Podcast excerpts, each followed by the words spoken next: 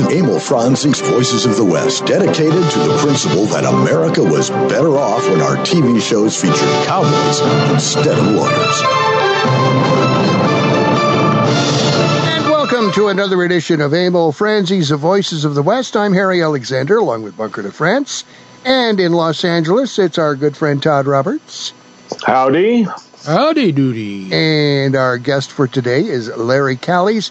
He's the director of the Black Cowboy Museum in Rosenberg, Texas. We're going to get to him in just a moment. But first, you have a public service announcement, Mr. DeFrance? Yes, indeedly.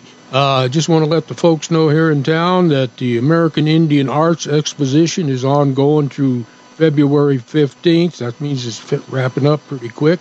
Uh, authentic Indian crafts, uh, stuff from 80 nations, demonstrations, dancers. It's located out at 2830 Ranch at 2830 South, South Thrasher Avenue.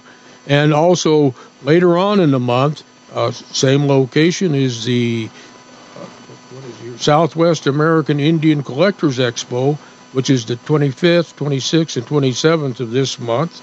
And I'll give you some directions out there for local folks. If you just head out 20 on 22nd towards Starr Pass, Make a left on La Cholla, go down to 36, make a right, go up to Thresher just a little bit up the road, make another left. You'll see a bunch of signs and things, and you'll be there. And the ranch was saved after you make that last left. It's on the right hand side. Oh, it's on the right. It's on the a right, a left, and the ranch is saved. And, you're, and if you want to call them, it's 520 420 4332. And if you want more information, you can go to www www.usindianinfo.com. And I was out there Friday. Uh, it, it's a new location for this. This has been going on for years. It's gotten and a new location they need to support because a lot of folks don't know where it is, and they discourage easily. All right, on to our guest, Larry Callies uh, in Rosenberg, Texas. Welcome to Emil Franzi's Voices of the West. Thank you, sir, for joining us. Well, thank you for having we're uh, we're we're we're we're we're really into this program. Yeah, kind of. I mean, uh, I'm I'm li- really looking forward to this program. A, a Black Cowboy Museum uh, was founded to preserve the legacy of America's Black Cowboy. And Mr. Callies, you are a cowboy, so tell us about. Give us some background on you, sir. Well, the background I grew up in El Campo, Texas. Uh, I, um, I, was born in 1952. Uh, I pick cotton. I work cows. Uh, but the first thing I'm going to tell the, the audience is that I'm, I used to be a country western singer. George Strait's manager was my manager. Wow. Clint, Clint Black's band was my band. Wow. Mm-hmm. I lost my voice in 1990. I have something called vocal dysmorphia. It's a nerve that attacks my vocal cords, oh. and I have problems talking sometimes. Yeah. I talked all day today. I had people from everywhere today come to my museum, mm. and I've been talking all day. Now, Saturday, uh, February is on my heaviest days. Yeah. Uh, but I want to let everybody know that I'm a Christian first and I'm a cowboy sucker. All right. I know when God takes one big, He closes one big door, He opens up another big door. And He's opened this museum wide open for me. I played for George Bush Sr. Uh, in 1990 for the Economic Summit here in Houston.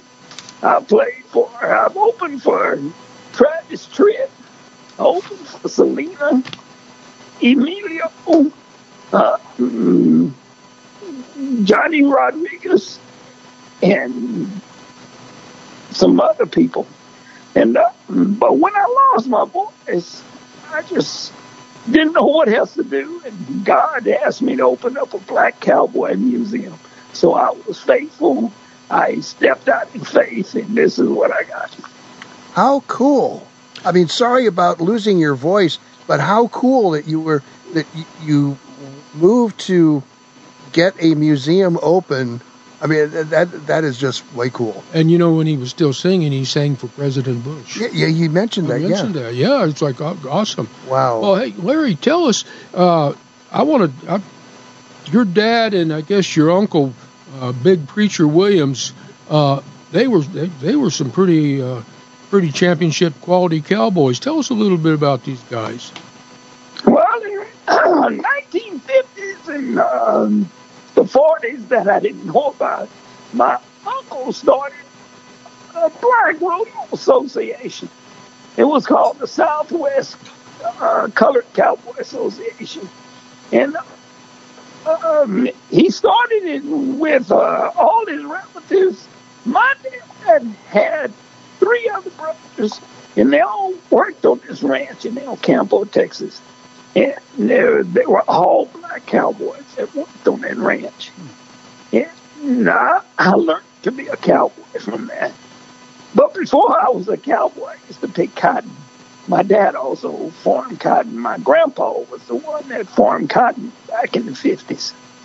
So I picked cotton, I worked cows, and I um, I grew up like that. Hmm. Well, you know, you uh, you, you've said in the past that how Hollywood glamorized the cowboy uh, without mentioning the black cowboys. And you know, my my uh, mother's people, they all came from Texas, and I know at one point there, between the black cowboys and the Hispanic cowboys, uh, the vaqueros, they made up the majority of the cowboys in Texas. Yeah, they did. But people thought the vaqueros made up uh, the majority of the cowboys. But there wasn't many vaqueros here in 1836. Mm. Santa Anna came here and he lost. And this became Texas. This used to be Mexico. Right. So they ran all the vaqueros out of Texas because they were sympathetic to the slaves. In 1836, mm-hmm. they ran all the cattle out of here and wouldn't let them come back until slavery was over. So most of the cowboys in down here in Houston, Texas, Wharton, uh, El Campo, Missouri, uh, Harris County, all this was slave uh, ranches. Mm-hmm. There were more slaves in Texas there were whites or Hispanics. Wow. And the ones that worked the cattle, built the houses. You know, people think how, how people got houses built back in the 1820s and 30s. They had some kind of truck to come out here and with, with lumber on the back. they didn't do that. They had slaves that built their houses for them. Oh, you know, yeah. and um, Larry. I'm sorry. They didn't have they didn't have people come out and build houses.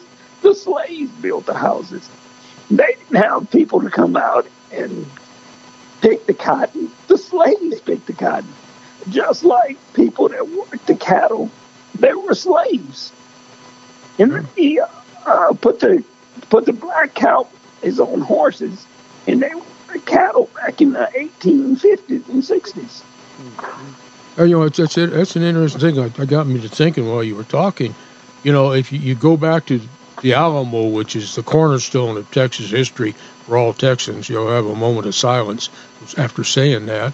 But uh, Jim Bowie, he had his, his servant, which was a black man, and he, he wasn't His there. His name was Sam. Yes, and he's one of the one of the few, only him and the lady and the little baby only survivors, I guess. But that's a good example of what you were saying of you know the black experience coming to Texas. It wasn't like, hey, let's get on the bus and go over to Galveston. It was it was a whole different, you know, you're going whether you want to or not story. That's right. And when Texas was uh, Mexico here, they had nothing but slaves here. And that's why Santa Anna came over here to stop what they were doing because he didn't agree with slavery. Mm. And that's why they fought the Alamo was for slavery. change up pace here for just a second. I like to do that. That throws everybody off. but uh, you know, you've mentioned you know that you, you are a singer, and uh, then you worked for the post office department until you retired. And I'm guessing that you worked for the post office so you could so you could pay for the rodeo. And then, That's it. and then you become a saddle maker, and now you're an entrepreneur museum. Uh, uh, man, you museum know or whatever you call them. You know, I was a saddle maker. I, I repaired saddles for 10 years, and I uh, worked at the George Ranch. And I I got to learn about cowboys and more about the, the history of the cowboys. When I was 10 years old, I learned how to be a cowboy from my dad. And I worked for a guy by the name of Sloan that in Hungerford, Texas. He was a big stock producer.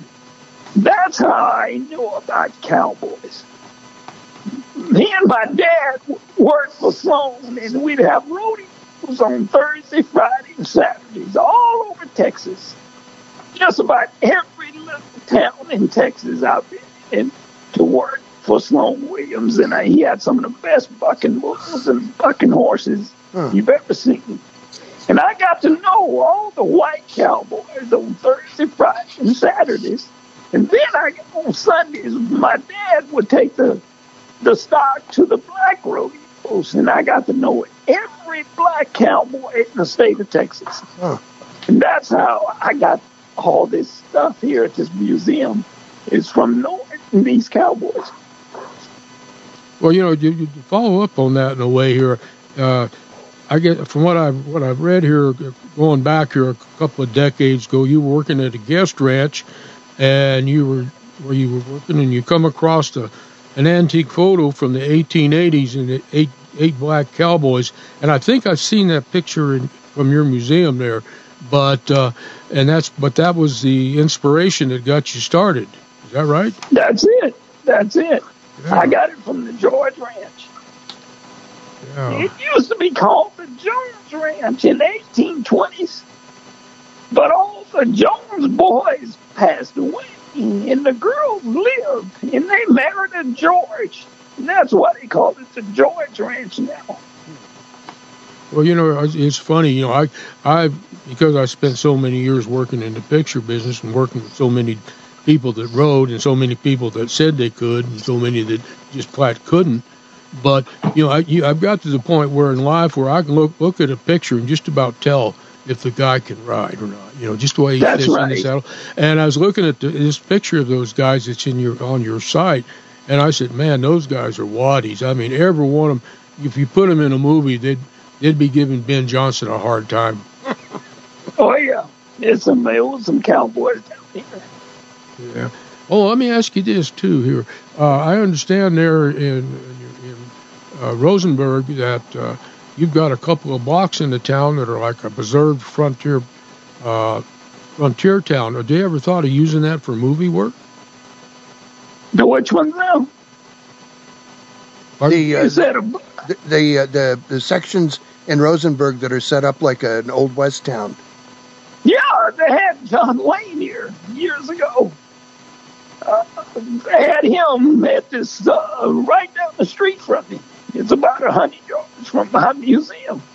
John Wayne was at this uh, movie theater, and also right around the corner, L.B. Johnson flew a um, helicopter and landed on top of this um, gas station. and it's, it's right around the corner from us. Cool. Oh, we cool. got a lot of history now. out yeah, here. sure. Oh well, tell hey, tell me about your cousin Tex Williams. He sounds he sounds like an interesting fellow himself. Hey, Tex was the first black to get in an all-white rodeo in 1967. He didn't just get in it; he won it. Tex won uh, the bull riding, bareback, steer wrestling, calf roping, and he also dog steers. And um, Tex made the state finals. He was the first black to make the state finals. And he also won in 67 and 68. Guess who the second one was? Okay, moving To on. make I'll- the state finals. Oh, wow. Yeah. Wow. That was me. In 1971, I That was the is- black to make the state finals in the state of Texas. I didn't win it like Tex, so but I wore his chaps. nice. So, uh, were there, did blacks participate in their own rodeo? Uh, or, or, Yeah, or, Tex was riding in the black rodeo okay, when he was 14. Okay. In 1964, Tex won the, the Southwest National Colored Association in 1964. Okay. He won it in 65. He won it in 66. And then he got the nerve to get an all white rodeo in 67. And they let him ride. And he right. won it in 67. Hey, uh, you there's mention here about Ron Tarver, a photographer whose pictures of urban cowboys, and I think I've seen them because I've seen a couple of things on the Compton Cowboys and the Philadelphia Cowboys. In fact, there's been a couple of really neat uh, documentaries on the Compton Cowboys. But uh, what can you tell us about uh, Ron Tarver and uh, the Compton and Philadelphia boys? Well, I read a book on them. I don't really know the Compton Cowboys, but uh, I just read a book on the Compton Cowboys. I can't tell a whole lot about the Compton Cowboys because Yeah, I- I'm from Texas, and people think a cowboy is a trail runner. A cowboy was a slave. He was a person that worked the cows. And the Compton Cowboys never worked cows. They never um, worked cows. So they weren't really cowboys. They were trail riders. And That was- details matter. That was a big difference. yeah. Yes, and details matter. Larry, we got to take a quick commercial break here. Our guest is Larry Callies. He is the director of the Black Cowboy Museum in uh, Rosenberg, Texas. This is Emil Franzi's Voices of the West. I'm Harry Alexander, along with Bunker de France and Todd Roberts in Los Angeles. We'll be back with much more of our program right after these very, very important messages. Do stay tuned. Arizona, the land of cattle, copper, and cowboys. It's also the true West, where a large number of westerns were filmed. For your next vacation, come out to where Wyatt Earp made a name for himself as a highly respected sheriff. Stay where Jimmy Stewart filmed Winchester 73. That would be the White Stallion Ranch. Situated in the mountains just northwest of Tucson, the White Stallion Ranch is an award winning dude ranch with 43 guest rooms and the Hacienda.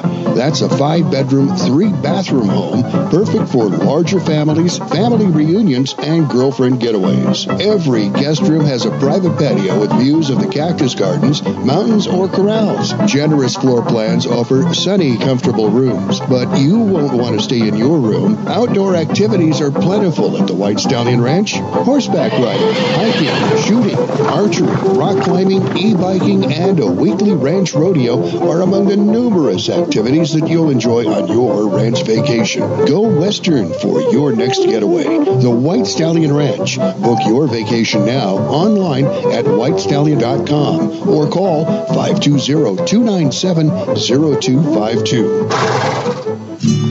The Tucson Trap and Skeet Club is one of the best kept economic secrets in town. This 900 member group maintains one of the finest shotgun shooting ranges in the country, featuring trap, skeet, five stand, and sporting clays fields, and hosts national and international events that bring thousands of people and millions of dollars into our community. The Spring Satellite Grand American Tournament alone involves 1,200 participants for 10 days. Learn more about this and their other contributions to our community at TucsonTrapandSkeet.com. As we recognize the service of America's men and women in uniform, let's also honor the families who sacrifice so much every day. Military families endure frequent deployments and separations. They carry on while their loved ones are sent into harm's way and wait patiently for their safe return. If you really want to honor a veteran, look for ways to support their families and thank them for their sacrifices.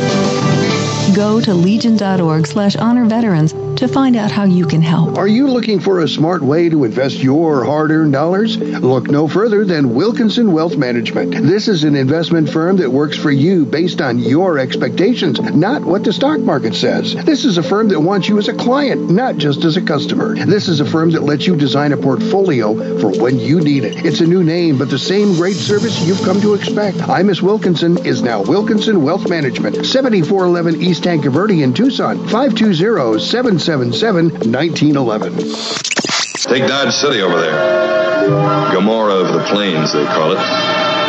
Jump off spot. People coming and going all the time, good, bad, and worse. Tempers high. A man will draw his gun quicker to prove a point than he'll draw on his logic. This is the Voices of the West.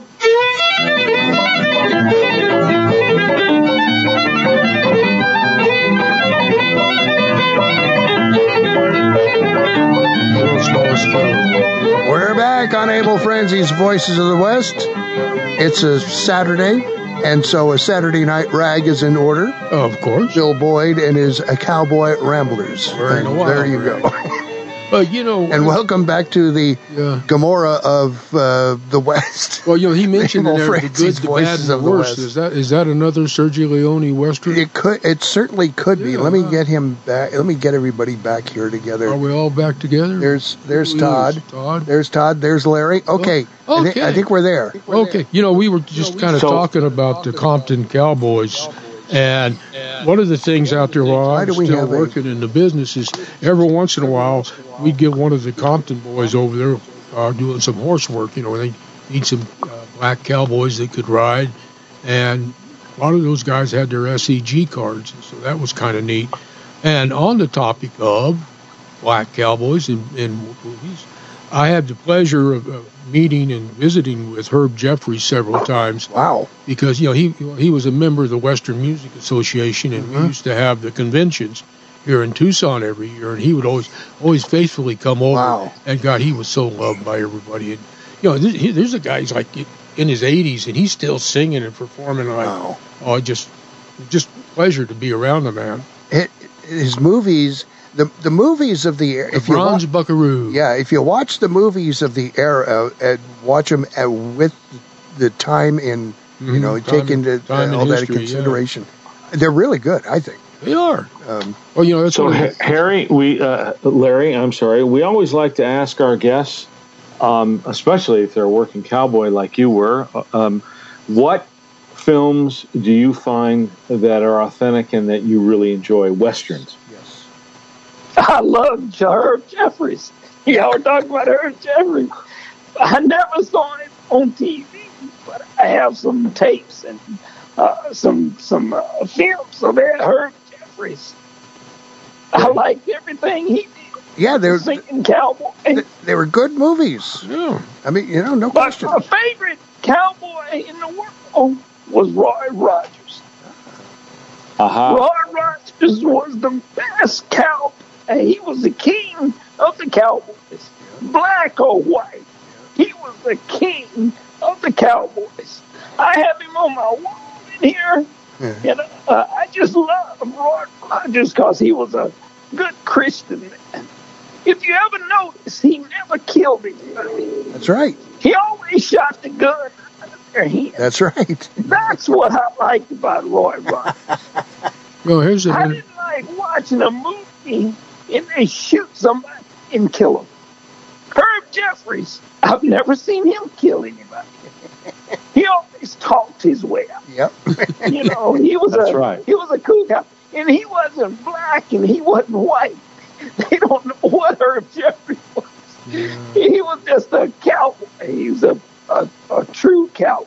He could ride, well, but he wasn't as good as Roy Rogers. Let me ask you, Larry, is it really important that we have to differentiate between the skin color of us? I mean, you know, you're a cowboy. I'm not. I don't even pretend to be. I'd love to be, but I don't pretend to be. But I know what I am, and you know what you are. Do we have to go through this route of the the skin? You know, well, you know, I think You cow- know- Go ahead, brother. Go ahead. I don't Go want. ahead, go ahead, go ahead, go ahead. No, no. Answer an- answer the question there, if you would, Larry, please. Well, we don't have to, but everybody, that's what they see. Mm. They didn't put us on TV for a reason mm-hmm. because of our skin color. Mm. It wasn't because we were good cowboys or we were bad cowboys. They would put us on because of the color of our skin. That's wrong. That is they just didn't wrong. start putting black cowboys on TV till the 70s. There was a couple, they would put Herb Jeffries on TV, not down here. The Lone Ranger, the Lone Ranger was really black. And Yes. people didn't even know Yes. it. That's right. His name was Bass Reeves.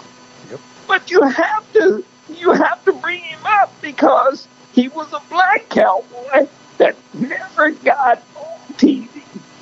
Well, the true they story. portrayed a Uh, white a white man as the Lone Ranger, and he was really black. well, and the, you know, Larry, the true story of the story that inspired the searchers was based on a black gentleman whose wife and daughter were stolen by the Comanches, and he relentlessly pursued them and got them back. Uh, Yeah. So uh, that story, when it was made, had to be made into a white person, and I'll I'll lay the blame at Hollywood's feet, which is where it belongs, but it also uh, belongs uh, in the South, which is where Warner Brothers had, you know, when the monopoly of films studios had the monopoly on everything, they had the South, and uh, that's why uh, so often they changed stories or didn't include uh, black actors and actresses and so on. And it's a shame because a lot of that stuff could have been uh, told in a more truthful way, and it wasn't. Well, you know, That's right. here's the thing too, which it's it's, it's sad, but the black cowboy in the early days of rodeo, when they started including them, because they were excluded from a lot. You know, you go back to Pendleton and like that, one of the greatest rodeos of all time. The saddle bronc competition was between to win it was between a black cowboy, an Indian cowboy, and a white cowboy. The Indian cowboy ended up winning it, but the black cowboy was definitely 2nd mm-hmm. But the problem was with the rodeo back then is the black cowboy he didn't have to be as good as the white cowboy. He had to be better because not not because of the cowboys, because of the judging. Yeah, yeah. That's Yeah. just all and it was his skin color that they were they were judging. They weren't judging his talent. They were judging because he was a black man.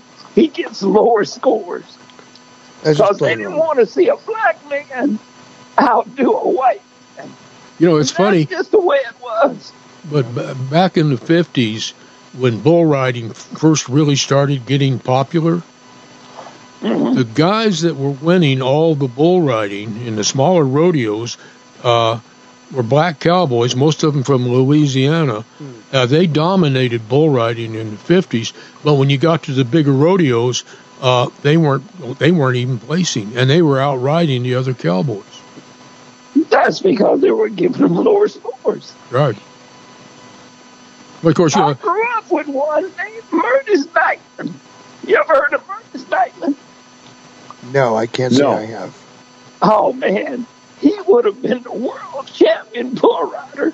He rode with Larry Mahan and all the top riders. And he asked him one time, he said, Hey man, how can I get to be world champion? And they said, Turn white. Boy, oh hey But Larry, that was just let's go back. Let's go back a few that- years that- here. Hang on, Oh, that, that's just a that's just a smack, man. Uh. that is just wrong. Just plain wrong.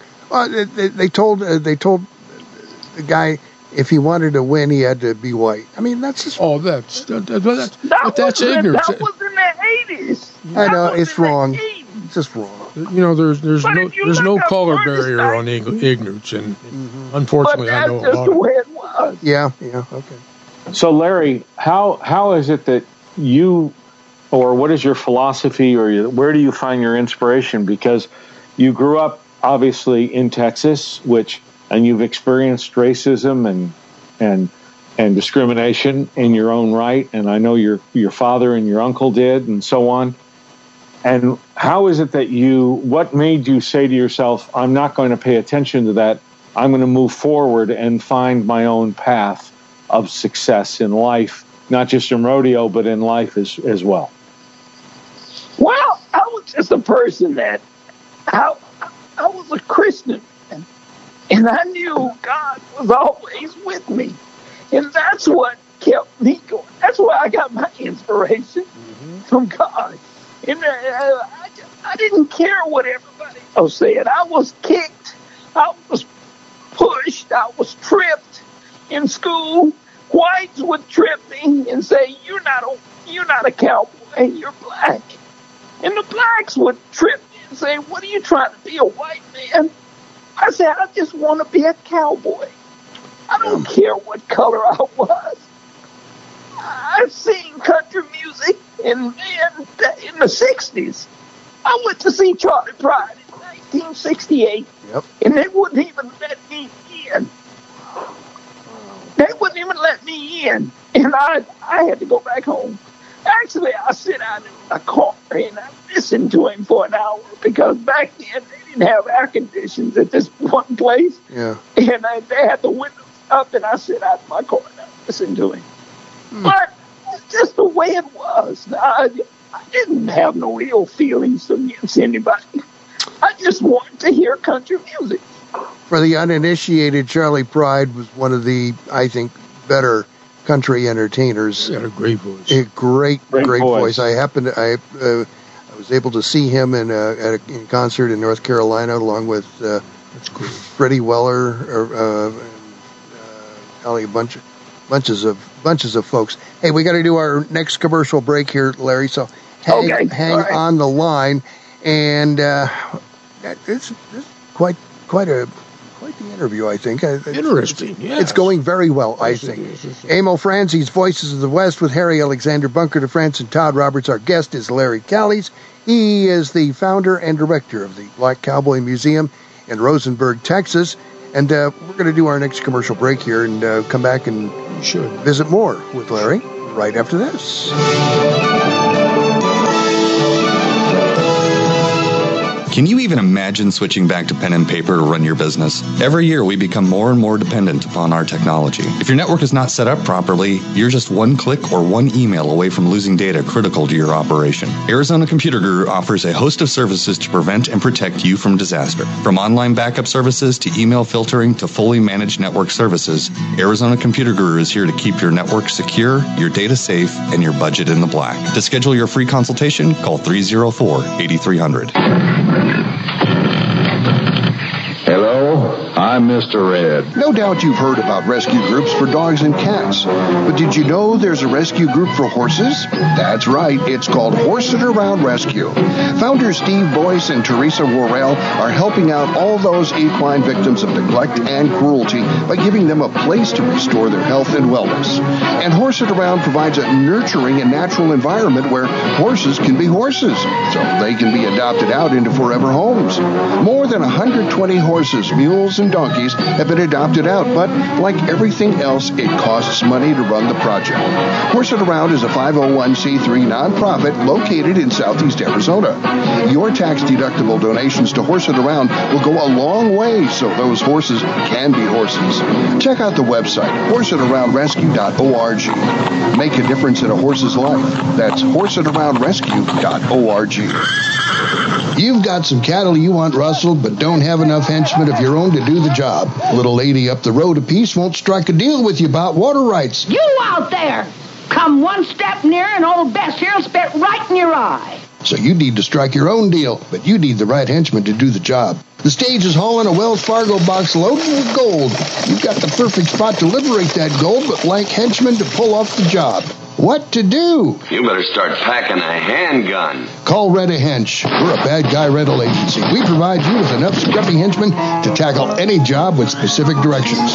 Just listen to what Rent a Hench users have to say. Well, you know, when I joined Rent a Hench, I was trained by Bud Osborne, Charlie King, and some of the best head henches there ever was. And I'm going to guarantee you that you cannot hench without the proper hinges around you, and that's just a gentle hinch. When you need sheer numbers of henchmen, call us. We specialize in stage holdups, water right disputes, squatter troubles, cattle rustling, and much more. Our rent a henchmen may not be able to think their way out of a paper bag, but they sure can follow directions, and they won't sing to the law about you if they get caught. See our ad in the Saturday Evening Post or Harper's Weekly. Hey, not only that, when you're in the Long Branch and you want to go next door to Doc's to get that bullet out of your shoulder, get a rent-a-hench to sit there on your place and keep your whiskey warm while you're gone. Rent-a-hench, when you need bad guys to do bad guy stuff so you can keep your hands clean.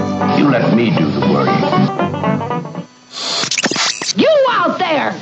Come one step nearer and old Bess here'll spit right in your eye. Hi, Kate. Take it easy, it's me. That'll teach you to talk back to a lady. And the next time you come pestering around here, remember, Annie Oakley and me went to the same finishing school. This is the Voices of the West.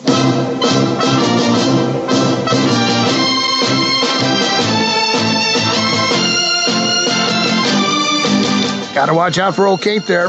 Yeah, and Betsy. Betsy. Welcome. Spit in your eye. Welcome back to another edition of Emil Franzi's Voices of the West. Harry Alexander, Bunker de France, and Todd Roberts. Our guest is uh, Larry Callies, the director of the uh, Black Cowboy Museum. And boy, I'll tell you what, we're just we're having some fun here. Yeah, this is good. I guess that's okay, right? That's what we're supposed to do. Okay. I hope, uh, Larry, if you got a cup of coffee there, I sure hope you do, because I do. I'm having a good time listening to y'all's radio. I hear Mr. Ed on there. I hear John Wayne. Yep. Uh, Todd, he's probably got a glass of Canadian Mist. No doubt. him, but- no, I'm trying to be good here today. You know, listen, I've been bad enough all week. well, you know, but- Purity, but I had a question for you, another question for you, Larry. And I, I don't want to, you know, I don't want to start an argument here. yes, you do. Uh, whether Okay. it's whether it's whether it's with our listeners or all of us here together. But you being a Texan, I have to ask you this question without any reserve, which is, uh, what is your favorite chili recipe? Or let me preface that question, Larry. Does your chili have beans or not? My chili, personally, this is me, uh, is without beans. I like chili. When I So it's chili, a it, it's a true a true bowl of Texas red. Texas Red, he's Yeah, got beans on the side. it. Beans on the That's side. it. And is it corn? Beans Is side. it is it is it cornbread or tortillas? cornbread. Cornbread. Cornbread, Yeah. man. I'm a Cornbread. cornbread Tell him. Larry. You tell him. Cornbread. Cornbread, always. Oh, slap him down. That's right. Tortilla, that must be a California thing. Oh, that's that's well, that's New Mexico, but that's, That's a a different San kind of chili. Antonio thing. Yeah. That's a San Antonio thing. Okay, well, they're, Okay. Cornbread is Houston. Yeah, they're- they're- surrounding towns of Houston. they're all woke up in San Antonio, so it doesn't matter. we don't Uh, you care know, about you that. know it, there's cowboy chili, and then there's uh, Hispanic chili, and then there's gringo, whatever you want to yeah, call yeah, it, pr- chili. pretty much. Yeah. Larry, let's talk about the uh, after the American Civil War, the uh, migration to the West, and obviously with with slavery over, blacks were still running into, and as it happens today, all kinds of issues. But there was a, a mass migration, and that's when uh, the American West started to see a lot of black cowboys coming around and working ranches. So let's talk Right. about that. Well, in Texas, uh, in uh, uh, Houston area, all around Houston, um, all the cowboys were black. They didn't hire white cowboys. You know why?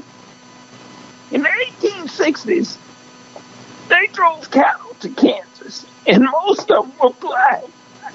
And the reason why is because they wouldn't hire white cowboys, because white cowboys could steal the cows. Ah, And, and they could shoot the, the owner's son.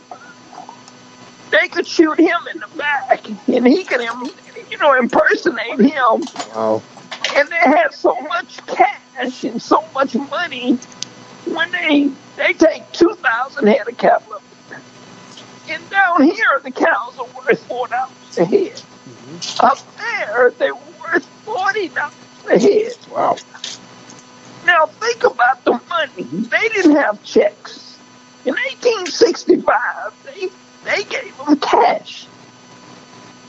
And a black man couldn't go pose and say, hey, these are my cows. There was no way he could do that. Mm-hmm. So that's why they hired black cowboys and they wouldn't hire white cowboys. Hmm. See, and people thought it was white cowboys that drove the cows up to Kansas. It wasn't. the ratio was nine. If you saw ten cowboys, nine or eight were white, and one was Hispanic and one was black. Wow. That's not true. Somebody who wrote that didn't want to tell the truth. The truth is, they hired only black cowboys because the white cowboys could come in there and steal their cows. Well, Larry, they could look- come in even in the 1950s. I was riding with my dad to the cattle sales, and we were selling cattle for the white man, for our boss man.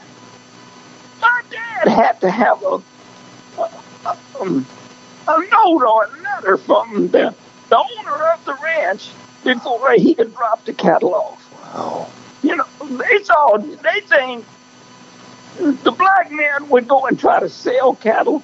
He couldn't sell them because, but if a white man worked on the ranch and the, the owner left, he could take a truck and take that truck and take it to Louisiana and sell those cattle without the white man even knowing who he was. Huh. But a black man couldn't take the cattle even in the 60s. He couldn't back a truck up to the chute and load up 50 cattle in the back of a trailer Wow. or 40 cattle and take them to a sale. He couldn't do it. And in the 1860s, they really couldn't do it. They were they had black cowboys to do all that work. And that's why they didn't have white cowboys. Because a white man could go and steal the cattle. Interesting. Well, you know, those See, pe- people don't know, you know, what what the life was back in the day in Texas. And there aren't any books or or his, uh, or many historical accounts. Uh, uh, let's put it this way: accurate historical accounts of. That's what right. They didn't want to tell the truth. They tried to say the Mexicans, the vaqueros, were the cowboys. Uh-huh. And they didn't want to tell that the blacks were the cowboys. well, it's like you know, all the all the books on the Indians are written by ru- white professors. Right. Yeah. And, That's right. You know, it's just they're not the guys to write it. I wanted to ask you because I know uh, your dad worked for the Sloan Ranch, and that's why, as I understand, that's where you got your start, and working for Sloan Williams, and he had some great bulls. Uh, he was a contractor, wasn't he? Putting on rodeos. Yeah, he was a contractor. He was the only person that was bigger than him was a guy up in uh, Colorado. I think his name was Harry Knight. And he, Sloan Williams was the, one of the biggest stock producers in this in this country. And I worked for him for 20 years. That's how I got to know all the white cowboys. I got to know all the black cowboys because we had separate rodeos. In the 50s, we had white rodeos on Thursday, Friday, and Saturdays. And on Sundays, we had the black rodeos. Kind of a cowboy And I saw, and I could tell, and I could tell which rider was the best, the black cowboy or the white cowboy. I knew some white cowboys that can outride just about any black cowboy, and I knew some black cowboys that can outride white cowboy. So I knew both sides. Uh, well, I wanted to ask you too about another thing. Uh, you have a picture from the 1850s of your great great uncle working cattle. Uh, I'd love to see that picture, but what could you tell us about that picture? that picture was my great great great uncle. that That's where we came from. We were the Mitchells on my mother's side. See, and I have this picture, and uh, I have a picture of my great great cousins in 1850. I have an 1850 picture of uh, Black Cow is working on a ranch. It's a real picture. I got that from my cousin. He sent it to me six months ago, and he's a white guy. Wow. He saw me on the internet, and he saw where I had traced my history all the way back to 1438. And he, he saw it, uh, an ancestry. And um, he called me up. He said, Hey, I'm your cousin. I didn't know he was white. and we talked. He played guitar. He uh, sang country music. And he was in a George Strait video. When he said he was in a George Strait video, I, I said, wait a minute, there ain't no blacks in George Strait video. I said, could I ask you a personal question? He said, sure. I said, are you white? He said, yes, I am, cuz. and we've been friends ever since, cousin, ever since. He's been to my museum. He brought his son to meet me, and he, he wanted to meet my kids. And he just he just one of the nicest people I ever met. Wow. And he sent me those pictures because he used to live on the plantation. Hmm. That's cool. and he had he had pictures of my great great grandpa or uncle. So talk about Nat Love. I was he going to bring. That's cool. Great. We're on the same page. Nat Love was one of the best cowboys in this in this country. Uh, he was born. He wasn't born in Texas. He was born in Tennessee. He walked from Tennessee. He was born in 1854. He walked all the way from Tennessee to Kansas to be a black cowboy. He had heard about all the black cowboys coming from Texas to Kansas. And he went up there and he, he um, got in with the Texas Cowboys, and they thought he was some tenderfoot. He had been riding horses in Ten, breaking horses in Tennessee. You know how he broke horses? He just ran and jumped on them without a rattle, without a bit, or anything. He would jump on them and just ride them until they were broke. Sounds like a Ken he Maynard. charged people. he ta- he charged people ten cents, and if the horse was really wild, he charged twenty five cents. Well, how did Well, he come to be called Red River Dick and Deadwood Dick? he was such a good shooter.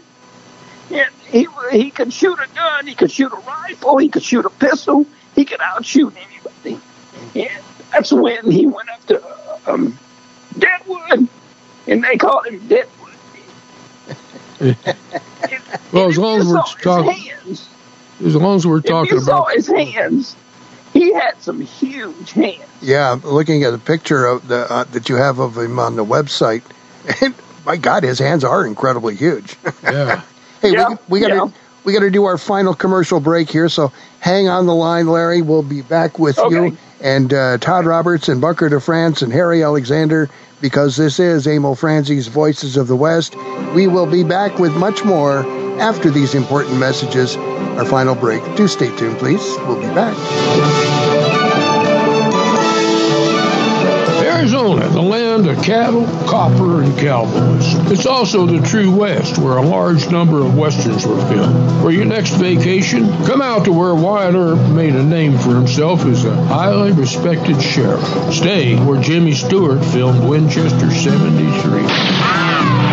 That would be the White Stallion Ranch. Situated in the mountains just northwest of Tucson, the White Stallion Ranch is an award winning dude ranch with 43 guest rooms and the Hacienda.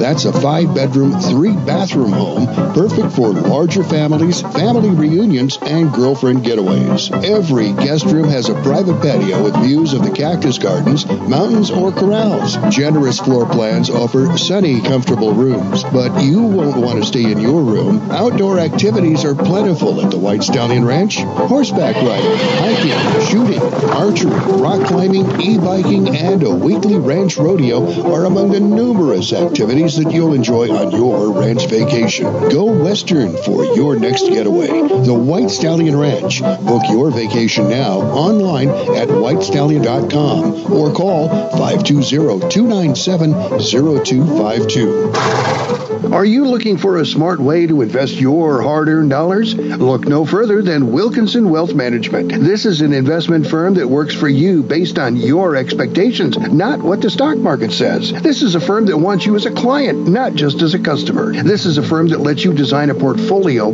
for when you need it. It's a new name, but the same great service you've come to expect. I Miss Wilkinson is now Wilkinson Wealth Management, 7411 East Tanque Verde in Tucson, 520-777-1911. America, let me tell you about Sergeant Greg Anderson. Served two tours in Afghanistan, Bronze Star and Purple Heart recipient, and unemployed. The unemployment rate among transitioning service members is unacceptably high, much higher than the general population. Veterans are a proven commodity. They're mature, reliable, and hardworking.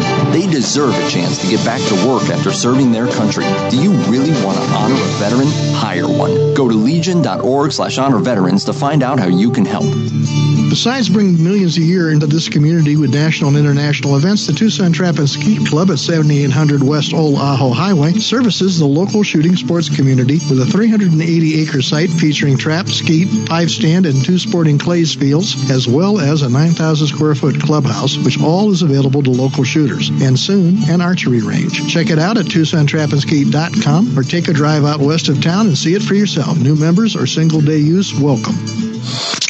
Watch Old West silent movies anytime at voicesofthewest.net.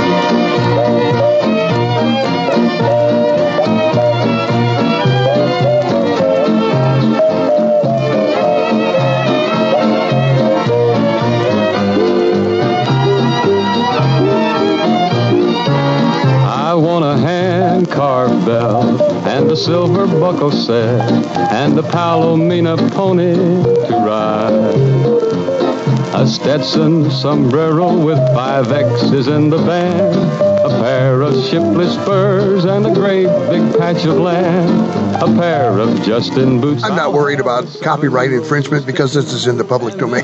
hey, let's play the whole darn thing then. Denver Darling and uh, Billy Williams, uh, just got to be a cowboy. We'll do that one for uh, our guest Larry Callies, who is in fact a cowboy. He is the living, breathing. Indeed, he do. Welcome back to Emil Franzi's The Voices of the West. Harry Alexander Bunker de France, and Todd Roberts is in Los Angeles. Larry Callies our guest. We're in the uh, final waning moments of the program. Final moment. Well, you know, as long as we're getting way back to some of the historical black cowboys, uh, I'd like to get some of your feedback on Bill and Ben Pickett and the Pickett brothers. They had their own little rodeo production company. But Bill Pickett, God, what a cowboy. And Ben. Yeah, he stood five foot six, weighed 140 something pounds. wow. Yeah. Little feller. And he, he invented he invented he, bull, bulldogging, you know, or bulldogging, yeah. Hmm. Yep. How he invented bulldogging, he lost his rope. And he was so mad at just one steer that he couldn't catch. He just rolled up, jumped on his back, grabbed him by the horns, and flipped him to the ground. And you remember, his bulldogs would bite him in the nose. He bit him in the nose. And some people say the lip, but he bit him in the in the mouth or in the lip or the nose, and he would hold him down because that would that would hold that steer down like that. And he became famous. He went all the way to England doing that stunt. That is so cool. He used oh. to ride with the Wild Bill Hickok. Hey, Larry, before we run out of time, uh, why don't you give a plug for your Black Cowboy Museum yeah, and anything sh- sh- that you got coming up? Shameless promotion okay. time. All right, I got a book coming out. All right. Oh, cool. It's called Cowboy Larry Stepping Out in Faith. It's about my life, how I grew up as a black cowboy, working cows. I didn't know I was working cows like the slaves used to do it. because that's where my dad learned it from his dad, and his dad learned it from his dad, and that's how I was working. I, I was doing stuff just like the slaves. I was working in the woods in the bottom, and I was getting off my horse and going through the woods, and I could have got killed. and uh, I, when I started reading about the slaves and how they worked cattle, I was doing the same thing.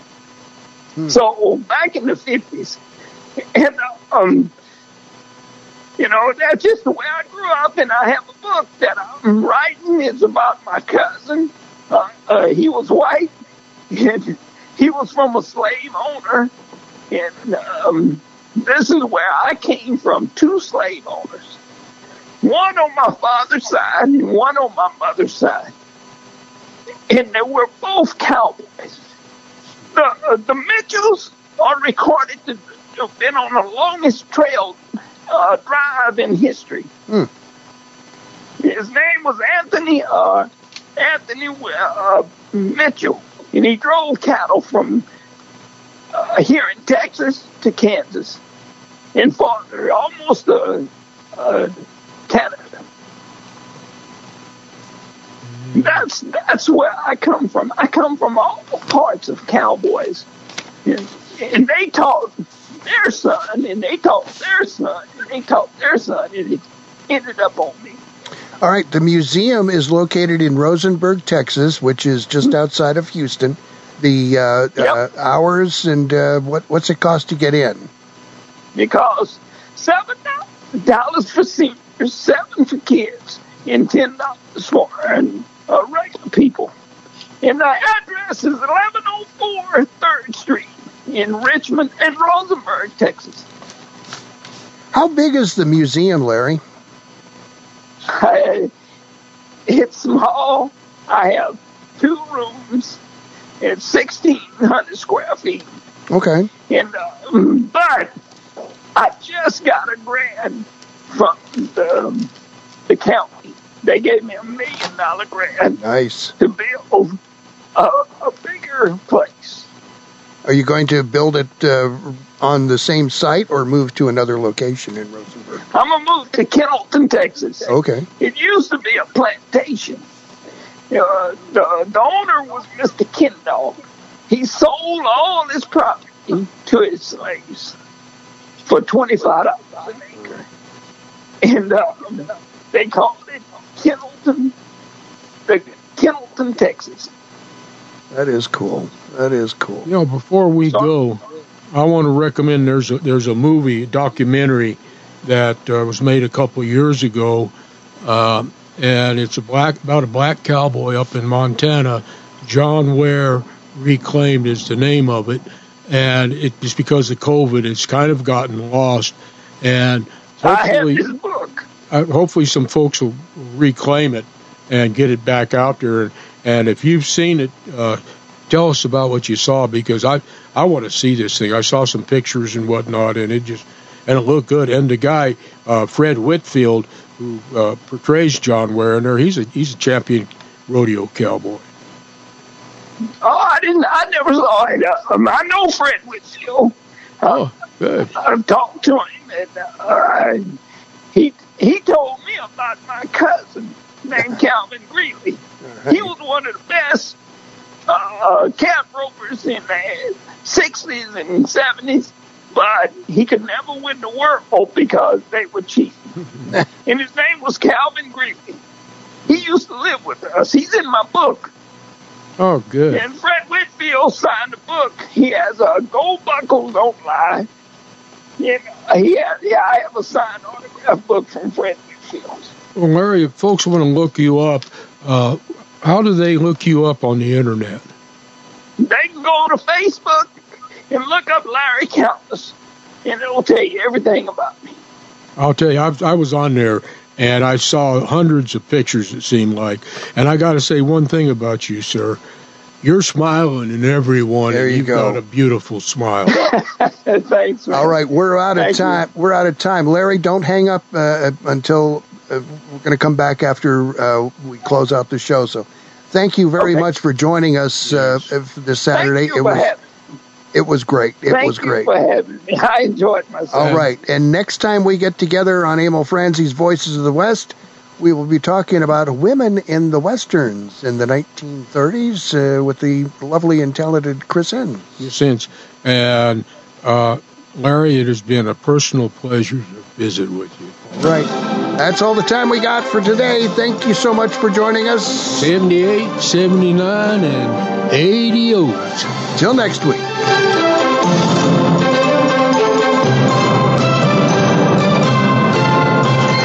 Thanks for listening to Emil Franzi's Voices of the West.